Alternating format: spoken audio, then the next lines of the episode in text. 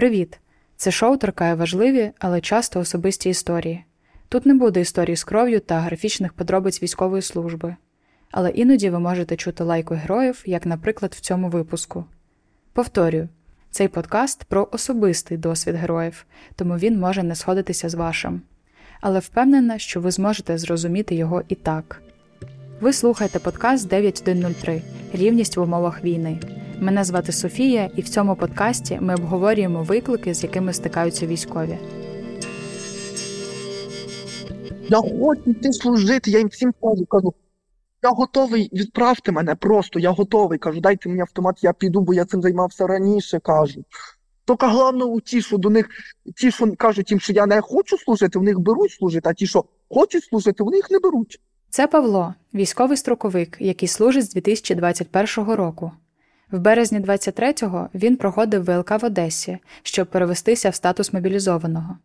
Його визнали обмежено придатним на етапі психіатричної перевірки через неврологічний діагноз нервовий тик.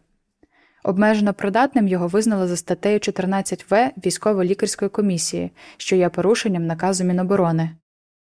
В попередньому епізоді ви слухали про хід подій від партнера Павла Влада. Якщо раптом ви його пропустили, раджу повернутися і почати з нього. Там ви дізнаєтеся про суть проблеми, причини та чому обмеження за 14 статтею є незаконною в цій історії. Я пішов добровільно. Тобто ми, мені тоді було 18 років, от, я трошки проїбав призов, і я пішов 19 років служити. Мене відправили в Білгород-Дністровський за тисячу кілометрів від Івано-Франківська. Але просто коли почалася війна, ще на срочці я почав себе якось самонавчатися, так скажемо. Саморозвиток в мене був. Я читав дуже багато книжок. Тобто я в школі стільки книжок не читав, скільки читав частині. Я постійно після кожного наряду там читав Люку Дашвар, психологію. Там в заступника командира була велика бібліотека своя. Я просився, стукав до нього завжди в кабінет, кажу, там я ту книжку прочитав, дайте мені іншу книжку. Там вибирав нього багато книжок.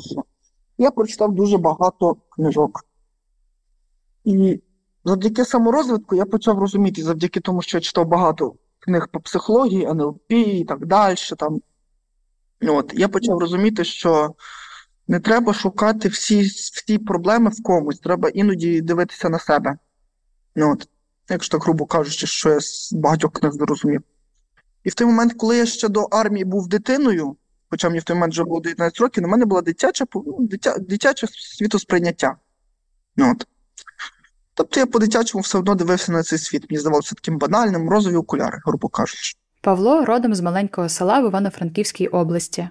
Змалку він хотів стати спортсменом і брати участь у змаганнях. Проте через надмірну опіку матері його мрії не здійснилися. Їхні стосунки завжди були напруженими, але Паша не підозрював, наскільки вони можуть погіршитися, коли мама дізнається про його ідентичність. Тоді Паші було ще 17 років, і він зустрічався зі своїм першим хлопцем Сергієм. Паша був дуже закоханий і емоційний, тому не зміг стримувати своїх почуттів, навіть знаходячись з мамою під одним дахом. Я був на емоціях, тоді ми так так спілкувалися, прям капець. Я кажу: Сергію, я тебе так сильно кохаю, так голосно це сказав. Моя мама почула це, відкриваються двері в мою кімнату, і мама така вила... голова така її вилазить, і вона каже, що я тільки що почула? Я кажу, а що, ти тільки що почула? Вона каже: а з ким ти розмовляєш? Я кажу, з подругою розмовляю. Вона каже: це не Аня часом? Я кажу, ні, це не Аня. Я просто дебіл, я не подумав, міг сказати, що це Аня, вона відстала, але я щось це не сказав. Це була моя однокласниця. Ну от. І вона так дивиться, каже: А дай я послухаю голос цієї цієї подруги. Я кажу, а на що тобі?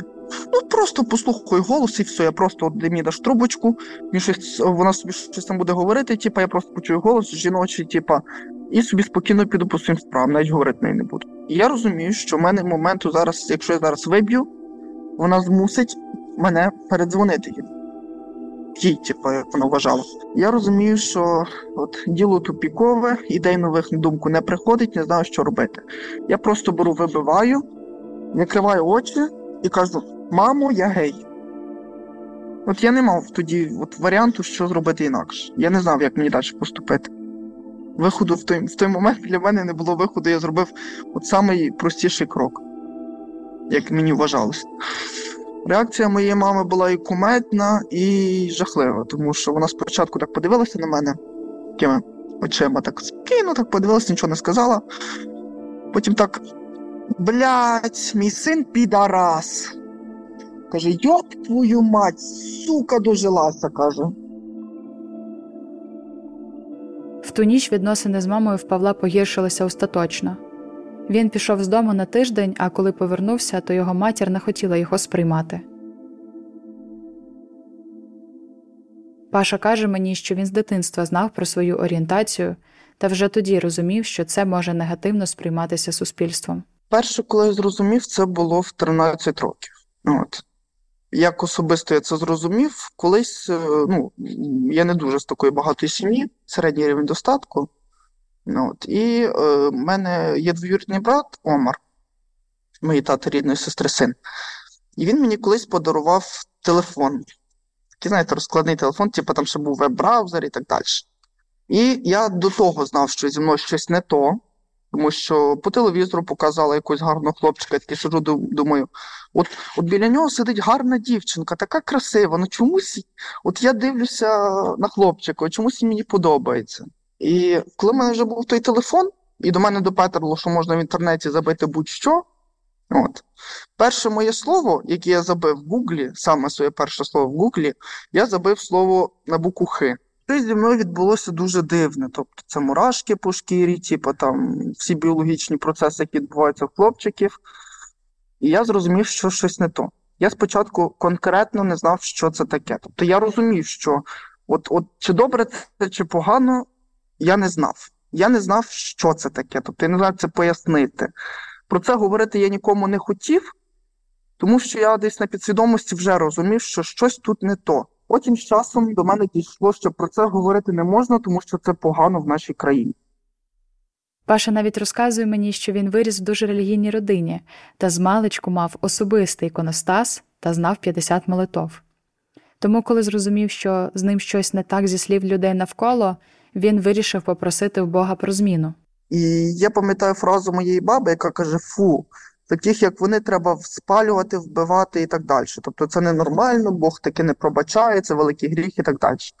Я тоді зрозумів, що так, Паша, ти знаєш вже, хто ти такий, ти знаєш, що тобі подобаються хлопчики, і ти знаєш, що це великий гріх. Тому падай на коліна і молися Богу, можливо, завтра зранку ти проснешся нормально. І кожен день перед сном е, я от молився, так скажемо, в прямому сенсі. Тобто я лягав, перехрещувався і кажу: Господи, зроби так, щоб на ранок я проснувся нормальним хлопчиком. Нічого не ставалося, дива не було, так скажемо. От і завжди зранку, коли я просинався, першим ділом, що я робив, це я відкривав фотографію хлопчика і дівчинки і перевіряв, на кого в мене яка реакція. Я розумів, що нічого не міняється, тому що в мене на хлопчиків реакція та сама, яка була перший раз. Паша посміхається, розуміючи, наскільки абсурдною є ця ситуація. Орієнтація це складова природи і ніколи не вибір, який можна змінити. Всі народжуються з певною ідентичністю, і змінити це неможливо, і насправді навіть не варто.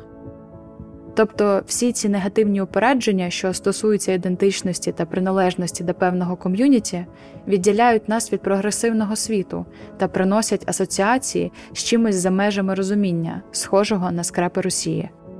Тому що образливо, що саме страшніше, що може бути в цьому житті, коли тебе спитаються, а ти їй, сука.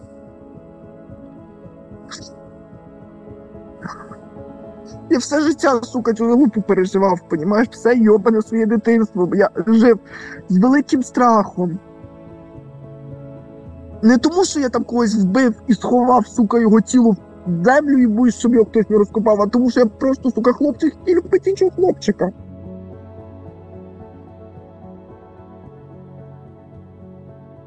Всі, хто переживав прийняття власної орієнтації, стикалися з моральним та іноді навіть фізичним приниженням з боку суспільства через те, хто вони є від природи. На момент 2024 року, коли ви слухаєте цей випуск, більшість прогресивних країн світу прийняли закон проти дискримінації ЛГБТ спільнот, та більш як 30 країн легалізували одностатеві шлюби. Україна теж не залишається осторонь, маючи закон, який забороняє публічне поширення дискримінації за сексуальною орієнтацією та гендерною ідентичністю. Проте закон про цивільні партнерства, який надасть цивільний захист, в Україні пройшов лише три комітети Верховної Ради з 12 потрібних. Ми бачимо, що ЛГБТік військові вже виконують свої обов'язки перед державою на рівних умовах, тому чому не надати їм такі ж права, як гетеросексуальним людям? З початку повномасштабної Павло разом зі своїм підрозділом захищали береги Одеської області від кораблів росіян. Тоді в лютому не було чужих серед своїх. Всі українці згуртувалися навколо однієї проблеми війни з Росією. Тоді ж сталося примирення Павла з мамою. Тоді, коли почалася війна, перша фраза, коли почалися перші обстріли, ми тоді були під Одесою біля моря.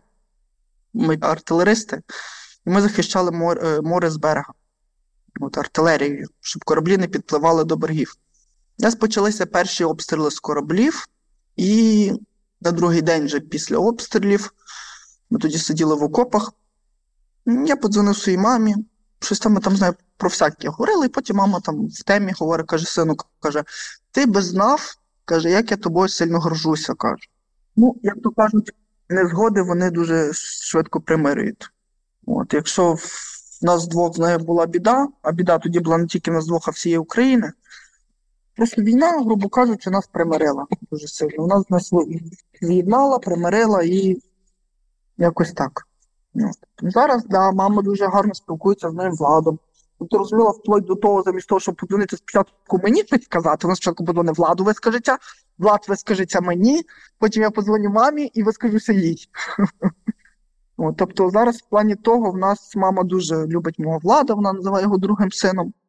Зараз Влад і Павло всіма силами намагаються служити разом. Розмовляючи з хлопцями, я розумію, що щоб не трапилося, як би вони не сумували, вони все одно будуть добиватися переводу в один підрозділ, щоб бачитися частіше, бо на війні кожен день може стати останнім.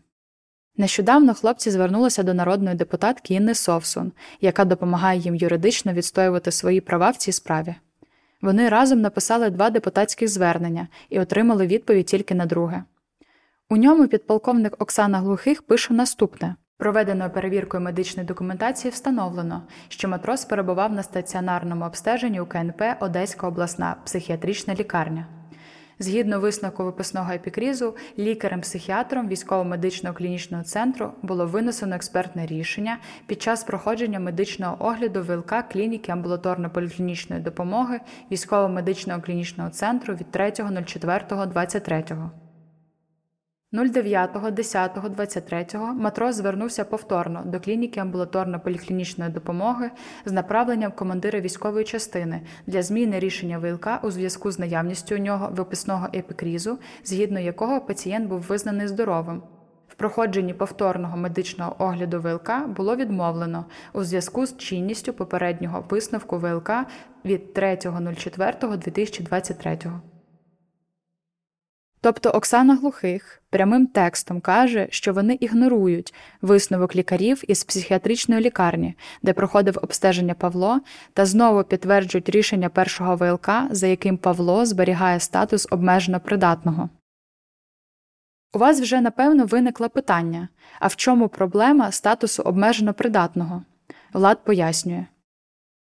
З Е, цією статтєю е, Павло не може зараз по закону прийти в статус мобілізованого. Е, ну, типу, тому що 30.06 був прийнятий підписаний президентом закон і вступив в силу стосовно строковиків, що вони за бажанням мають право перейти в статус мобілізованих. Він не може перейти в статус мобілізованого, тому що він обмежено придатний. Зараз хлопці чекають відповіді з Київського військового госпіталя та Міністерства оборони, куди вони направили звернення. Оформлювати допомагали юристи Інни Совсун.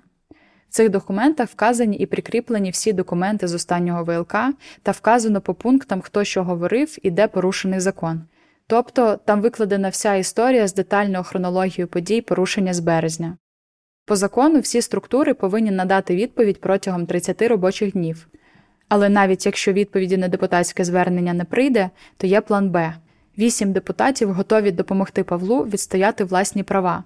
Вони також направлятимуть від себе запити і в Міністерство оборони, і у військовий госпіталь.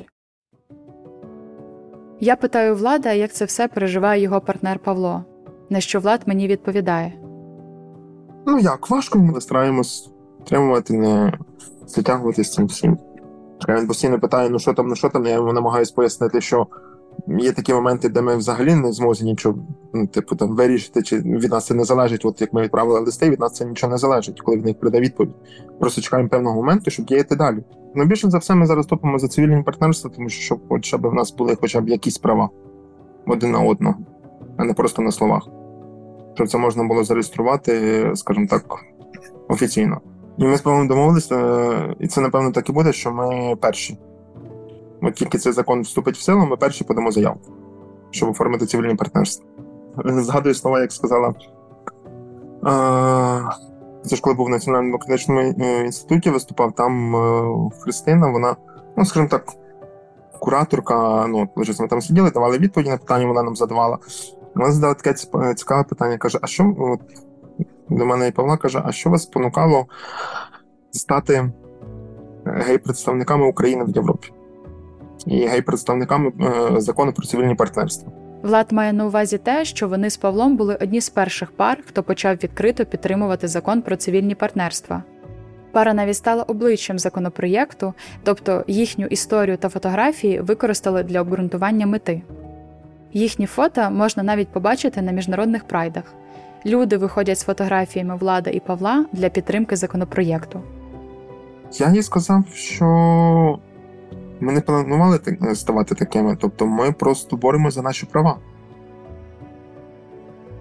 На момент виходу цього подкасту Владислав і Павло отримали відповідь на їхній лист до Міністерства оборони, в якому вони вказали всі порушення з боку військової частини та ВЛК Одеси. У відповіді Павла попросили ще раз пройти ВЛК, але на цей раз в Києві. Боротьба хлопців за свої права продовжується, але тепер з більшою надією, що справедливість буде відновлена, і Паша з владом зможуть разом служити і брати участь у бойових діях. Ви слухали випуск подкасту 9103 про рівність в умовах війни. Військові, медикіні та активісти розказують про виклики, з якими вони стикаються, та про важливість законопроєкту про цивільні партнерства. У цього подкасту є спільнота для обговорення всіх епізодів. Переходьте за посиланням в описі випуску. Запрошую вас стати більш проактивними. Цей контент створено за фінансової підтримки Європейського Союзу. Вміст публікації є одноосібною відповідальністю ДВ Академії, програми Медіафіт для Сходу і Півдня України та не обов'язково відображає погляди Європейського Союзу.